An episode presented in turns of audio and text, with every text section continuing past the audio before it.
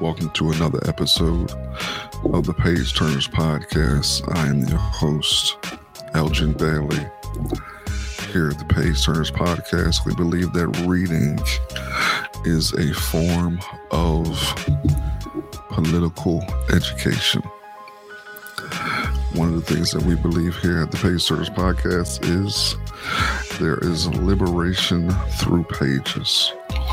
So I encourage you all out there to study and fight.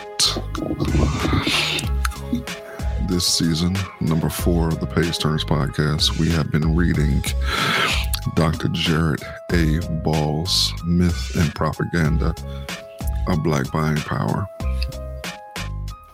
This is episode number 52, season 4, episode 14, number 52. You got some wonderful things coming your way. now, here in the coming weeks, so stay tuned. Big things is happening over here, as always. A special thank you to Keystone digital.tv uh, for distributing the Page Turners podcast. Appreciate you. And that's enough housekeeping. So let's dig in. We are at the end of chapter six. Just another page and a half, I believe, and then we're going to be going into the conclusion of the book, the final chapter, chapter seven. We're on page 97 if you are following along. By the way, uh, you can get free copies of the myth and propaganda of Black Buying Power.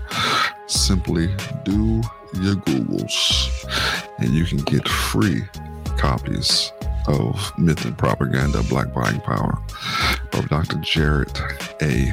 Ball. And I read. But it remains the propaganda side of this issue which carries the most impact. After all, black people no less need to be told of their material, lived experience, or suffering. What is most needed is a powerful propaganda to manage. As best as can be expected, the potential unrest derived from that suffering, which, from the beginning, has been a prime importance it is the impact of unchecked messaging which requires more attention. So much of the power behind the impact of the myth on Black America is derived not from the myth itself, but its messengers. And that's a part that I want to repeat again. So much of the power behind the impact of the myth on Black America is derived not from the myth itself but, damn, it's messengers. Originating in it, this iteration with the black commercial press, the myth is carried by the white mainstream back through punditry, even more grassroots media and political activism, and permeates uncontrollably. And so it had to be then predictable, inevitable, and consistent that buying power connected, as is often the case with the issue of banking, would come roaring back with new energy in April of 2017, propelled by hashtag Black Lives Matter. The One United Bank public relations statement began, and I quote, a historical partnership has been born between One United Bank, the largest black owned bank in the country, and Black Lives Matter to organize the 1.2 trillion in spending power of Black America. End quote. As already noted, even presidents of banks seem unclear as to the meaning of buying power, certainly of its origins, methods, and apparently purpose. If black owned media and banking institutions supported by all manner of political and religious pundits, organizations, academics, and activists misrepresent and popularize the meaning of buying power, it stands to reason that newer formations containing younger and more politically inexperienced membership will follow suit. In this instance, it is irrelevant that this effort at banking black meant generating more revenue for bail payments to help some get out of jail or to attain some legal assistance. Similarly, it matters little that there is political disagreement over the particular tactic. Most relevant here is how the myth is propagated, goes unquestioned, and is carried across generations and political spectrums. And right on cue is the most current running promotion from that same One United Bank. Quote, just when you thought it couldn't get no blacker, blow, turns out that royalty is in more than our DNA. It's in our ATMs too. And if you guys didn't know, that royalty reference is referring to Kendrick Lamar's song, um, I have royalty in my DNA. And I read, even better, as if to further the argument being made here, there's an almost perfect depiction of the fictitious cycle. The concept of buying power itself helped to prominence via the Johnson Black media outlet strictly for the purposes of attracting white corporate ad dollars to one of its modern, most dominant promotional mechanisms. Nielsen, to the elite economic news outlet Fortune magazine, which ran this story right back to the black communities via a black bank and press media. According to Fortune, a 2018 Nielsen report found that the collective buying power of Black America is a whopping 1.2 trillion annually, an amount we can get really ingenuous ingenious with if we stay in formation and support companies that in return benefit black issues. Jesus. In one fell swoop, whatever genius exists in Kendrick Lamar's DNA is extracted and reduced along with real historical references to a suppressed African presence and royalty in world history to what is claimed to be in our ATMs. Again, the powerful usurpation of history via symbol becomes an equally powerful element of propaganda aligned against an unsuspecting audience. No one investigates the claims of Nielsen, nor is method of surveying the spending habits of a relatively handful of black shoppers, and from here, expoliating a power itself only defined by them as an ability to buy advertised products. The claim of buying power's potential is merely then repeated as route. If black banks, black media, and white media, government officials, and ad buyers all heavily support and promote a myth, what chance do targeted audiences have? Shit. That is the end, ladies and gentlemen of chapter 6. We pro- proceed to the end, the last chapter of the book. Chapter 7 Conclusion Policy and Organization versus Economics. Hmm. This is going to be good. And I read the myth of black buying power suggests often that public policy or politics are to be sublated. Uh, I destroyed that word. The myth of black buying power suggests often that public policy or politics are to be sublimited to the importance of economic development. As a result, significant damage is done to both an understanding of economics and to the development of strategies for addressing continuing inequalities. Public policy and politics movements must be engaged at greater levels, making redistribution of created national wealth a priority and efforts which focus primarily or exclusively on Black capitalism business and buying power must be either abandoned entirely or redesigned within a more appropriate context or understanding of the relationship of public policy to matters often isolated as solely economic. There's a lot of people who are always talking about uh, asking for what are solutions? How do you fix this? What do you do? Yada, yada, yada, ABC 123, QBC, ESPN, all that jazz. In this particular chapter of the book, Dr. Ball lays out policy and organization versus economic, public policy and joining an organization versus black capitalism, black economics. Okay. And I read The most immediate goal of this book has been to displace and permanently sever any conceptual relationship between buying power and liberation. A second goal of the book has been to discourage any further distinction between economics and politics.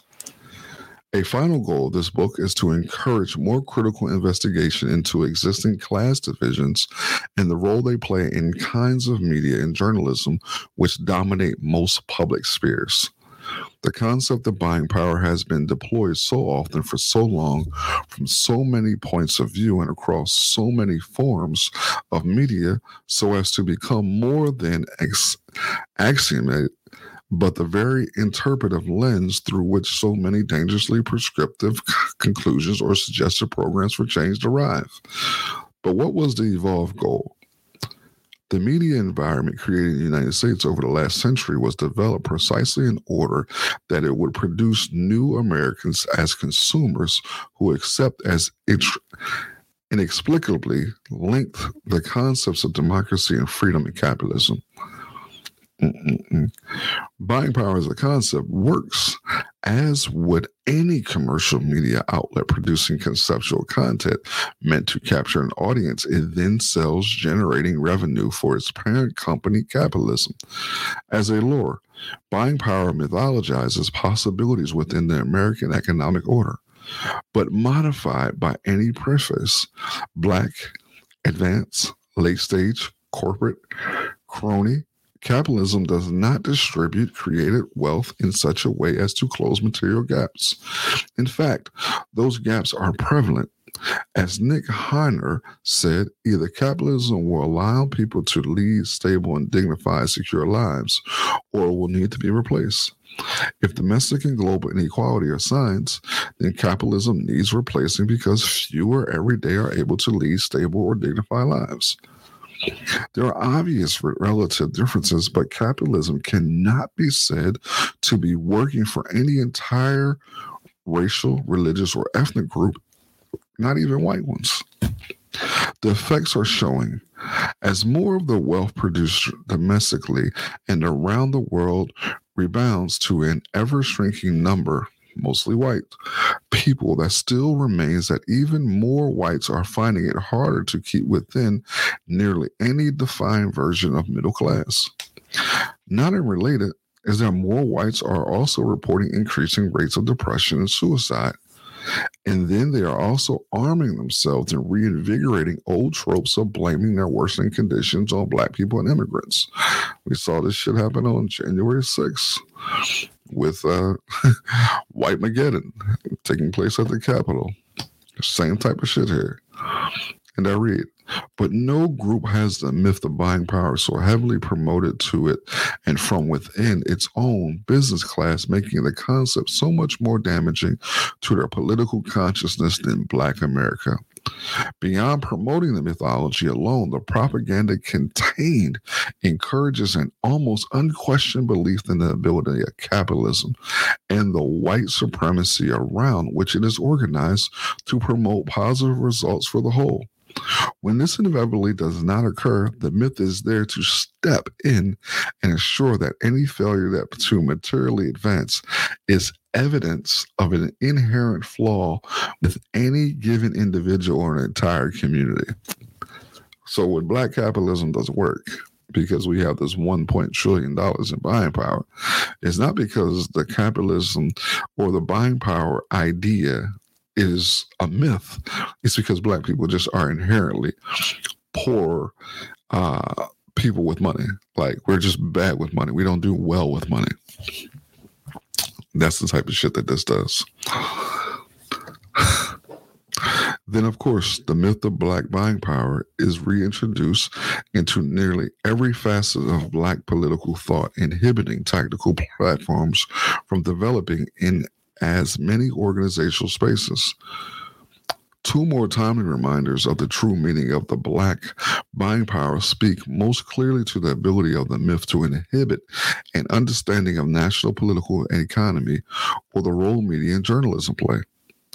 The recent addition to the mythology from Nielsen titled It's in the Bag Black Consumers' Path to Purchase begins again with the claim of black buying power now reaching 1.3 trillion, where they also again reference the Selig Center, though only by date no report, title, link, name, etc.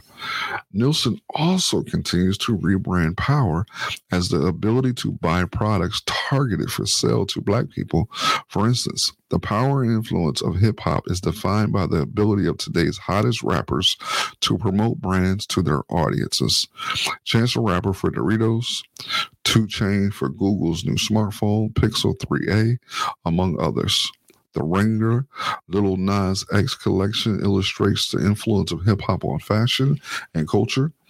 Oreo, the cookie brand, created culturally connectivity by creating a 2019 Grammy spot that featured a full song by Wiz Khalifa and a spot featuring him with his son Sebastian, and of course, Oreos. The pattern described above continues, including the suggestion that Wiz Khalifa doing commercials for Oreo's Black Collective Economic Power. Later, the report continues. Nielsen previously targeting of the conscious consumer, but they are very clear precisely from whom these reports are written. Just what does it mean to be conscious? Well, that's a hell of a question. The multicultural market is expected to continue growing.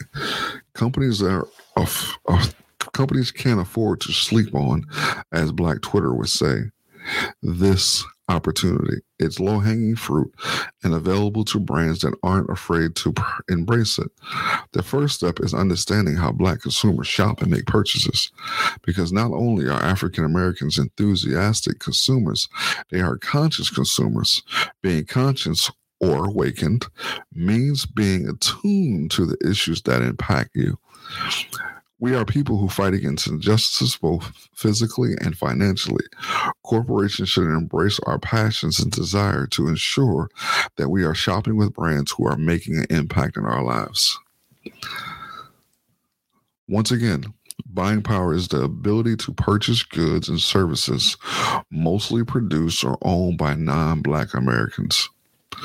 Beyond, however, the unrealities produced by Nielsen, Selig, and their compatriots in the commercial presses, there is an update of the concerns expressed previously by Hunter and Schuyler. Persistent and worsening racial wealth and income disparities and the negative impact this increasingly has on Black consumption is being seen as a threat to the entire national economy. As discussed, Black buying power is not about any real strength amongst Black people. It is a reflection of Black impact on producing wealth for the economy. That is white elites. According to a recent report, the widening racial wealth gap disadvantages Black families, individuals, and communities and limits Black citizens' economic power and prospects, and the effects are cyclical. Such a gap contributes to intergenerational economic precariousness. Almost 70% of middle class Black children are likely to fall out of the middle class as adults other than its obvious negative impact on human development for Black individuals and communities, the racial wealth gap also constrains the U.S. economy as a whole. It is estimated that its dampening effect on consumption and investment will cost the U.S. economy between one trillion and 1.5 trillion between 2019 and 2028, four to six percent of the projected GDP in 2018. Wowzer.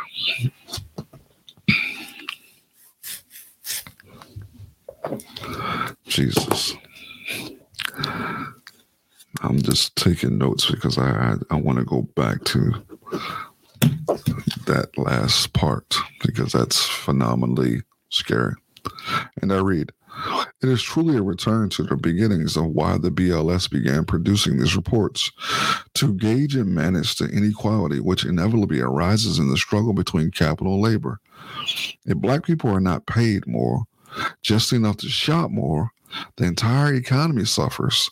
That is the wealthy few who own the goods, services, and processes which bring them to market and market what is brought to the consuming public. Excuse me, by the way. This book is titled as it is indeed because once the myth is exposed, there remains the propaganda about the myth, which has its own separate enduring impact and influence. As is often the case, even when exposed to contradicting facts, or in the case of journalism, retracted misinformation, the initial messaging can retain its cognitive dominance.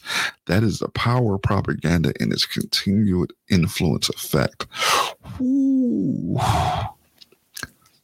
Damn, that's heavy. So even when truth is introduced, the power of propaganda is its continued influence effect. In two experiments, we showed that pre existing attitudes co determine people's reliance on information. That is, people are more likely to use the piece of information in their reasoning when this piece of information is congruent with their attitudes and beliefs. Unlike some previous research, however, we found that the effectiveness of retractions and misinformation was not affected by attitudes. That is, people's attitudes did not affect the extent to which a retraction reduced their reliance on a piece of attitudinal relevant misinformation. To reconcile this finding with the existing literature, we suggested that the effectiveness of attitude incongruent retractions will depend on whether or not accepting the retraction will induce a requirement to change the underlying attitude. When accepting a retraction does not require change in underlying attitudes, it will not be rejected for attitudinal reasons.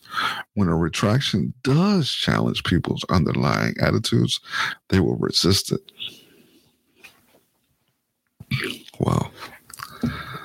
And I read, New fact based information, if presented but contradicts existing views, can be resisted or is ineffective in penetrating constructed realities. And these are the conclusions reached in studies where there are actual retracted publications. In the case of Black buying power, not only have there been no retractions, but the claims are being supported, even produced and published by the commercial press in both the mainstream and Black community and have been for decades. Even where there is criticism, it has been, as shown above, diminished, overwhelmed, or removed entirely. This will indeed present a problem and has for years regarding the impact of this argument. But this argument demands engagement if there's to be progress made or for any suggested solutions to be made at all meaningful. Therefore, if there are to be any solutions, they must include a vigorous criticism of the commercial press and their relationship to political movements and the histories of these movements. More work needs to be done in exploring the impact of class bias on Black commercial press and media and on class itself as an issue within Black America. It is clear that the political and economic incentive amongst the most popular commercial presses is to promote a material existence in history which is consistent with their own interests, but is often inconsistent with reality. The necessary intellectual and journalistic work is not likely to be welcome true. This is why, for instance, so much of the historical discussion and contemporary reporting regarding buying power and black politics center around black capitalism, with most with almost nothing meaningful found in commercial black presses of the histories of socialism, communism, Pan Africanism, anti imperialism, and radical nationalism. Black historical luminaries are often relegated when discussed at all within Black commercial media or press through their engagement with various entrepreneurial endeavors, absent any of their contemporary critics or alternate offerings. This furthers the myth tactic. Ability to promote capitalism while denying current realities and to constrain thought about what can be done going forward. The popular position taken associated with buying power, or a larger belief that capitalism can be adjusted favorably to work for all, is that Black people have made the historical mistake of putting too much emphasis on politics and not on economics. If the argument goes more time were spent developing black wealth like the Jews or the Asians running corner stores and hair care business in our communities, then black people would come up as those groups have.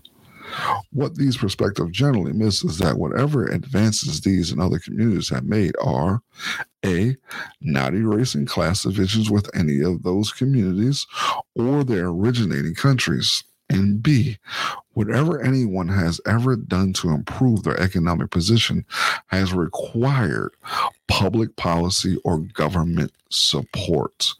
Poor people, black, white, and so on, cannot close any societal gap economic or otherwise without political movement which assume political power and redirect public policy to work for more if not all those who benefit most from economic understands this point well and have developed policies and regulations assuring wealth we all help generate is transformed even upward. Uh. Oh man, I didn't realize that. Okay. I might as well actually finish the book tonight. I had no idea that this would be the conclusion. I didn't realize that this would be the final episode of the myth and propaganda of black buying power. Okay, well, let me finish. And I read as an example, recently, authors Lindsey and Teles have described ours as a captured economy or one with public policy suffering already from regulatory capture. By this, they mean simply that the wealthiest have taken nearly full control of the apparatus of government and have set public policy to their exclusive benefit while promoting another powerful myth of desiring small government the elite continue to use government in a big way to enact policy which protects their interests.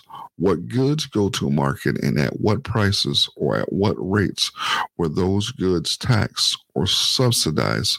What laws regulated banks or do not or determine their function? The value of the money in our accounts. Who can buy what land and do with what with what?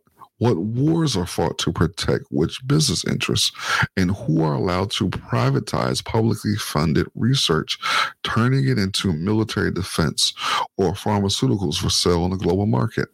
And then who gets what share of those generated profits, all is determined by policy. And for a few, it is working well. Consider that. Jack in 1970, I'm sorry, Back in 1970, 92% of 30 year olds were making more money than their parents did at that age. By 2010, only 50% of 30 year olds could still say the same. And looking ahead, only a third of Americans now believe that the next generation will be better off. The share of total income accounted for by the top 1% of earners has doubled from 8% in 1979 to 18% in 2015. And while the share of the top 0.1% has quadrupled from 2% to almost 8% over the same period. At the time of this book, is going to press, the Bureau of Economic Analysis, BEA, is reporting that the GDP of the United States is 21.5 trillion. How those funds are distributed is a matter of public policy. Even a return to the relatively modest calls of the Nixon era OMBE that this be the pool of buying power dollars targeted by black businesses and communities would be an advance over the more prevalent calls today for a redirection of the far smaller and more mythological dollars within the black community. GDP is far more real, if not an indicator of inequality, and is something everyone has already contributed to with every penny they spend shopping, paying taxes, and bills. GDP is a measurement of what is actually collected as opposed to projections and estimates of what is spent. With that amount being generated, every year there should be no one in need and there should be only ever there should only ever be there should only ever decreasing gaps in material inequality excuse me however solutions requiring the asking and answering of different questions can be developed when the premise is an illusion created by the illusionist Black politics cannot continue to be so heavily dominated and limited by a marketing tool developed and used by a commercial media and business class. The meaning of power must be reclaimed and understood not as resulting from consumption, but as organized, collective, and mass political action. Ladies and gentlemen, let's give Dr. Jared A. Ball a tremendous round of applause for this phenomenal work, The Myth and Propaganda of Black Buying Power. Um, absolutely phenomenal. And again, you can get a copy of this wonderful book by just doing your Googles. Uh, the Myth and Propaganda of Black Buying Power uh, by Dr. Jared A. Ball. Again, this concludes season.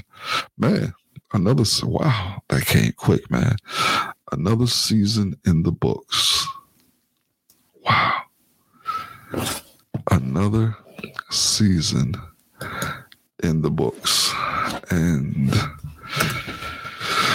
I have already figured out what I'm going to be doing for season number five. Already know what is, and I'm going to give you guys a sneak peek. Uh, pull it up. It's coming. Uh, da, da, da, da, da. Let's show the people. Mm, mm, mm, Let's. Mm-hmm. Here it is, ladies and gentlemen. This is going to be what for season five. Season five. Season five will be The Revolution Will Not Be Funded Beyond the Nonprofit Industrial Complex. Season number five. The revolution will not be funded. Beyond the prison, the, the, the nonprofit industrial complex. That will be season number five. Season number five. Also, I am currently doing bonus episodes uh, because there's another book that I am currently reading. So if you are following the page turners, man, you should be checking us out on all of our social media platforms because I am also doing We Do This Till We Free by Mariame Kaba. Abolitionists Organizing and Transforming Justice.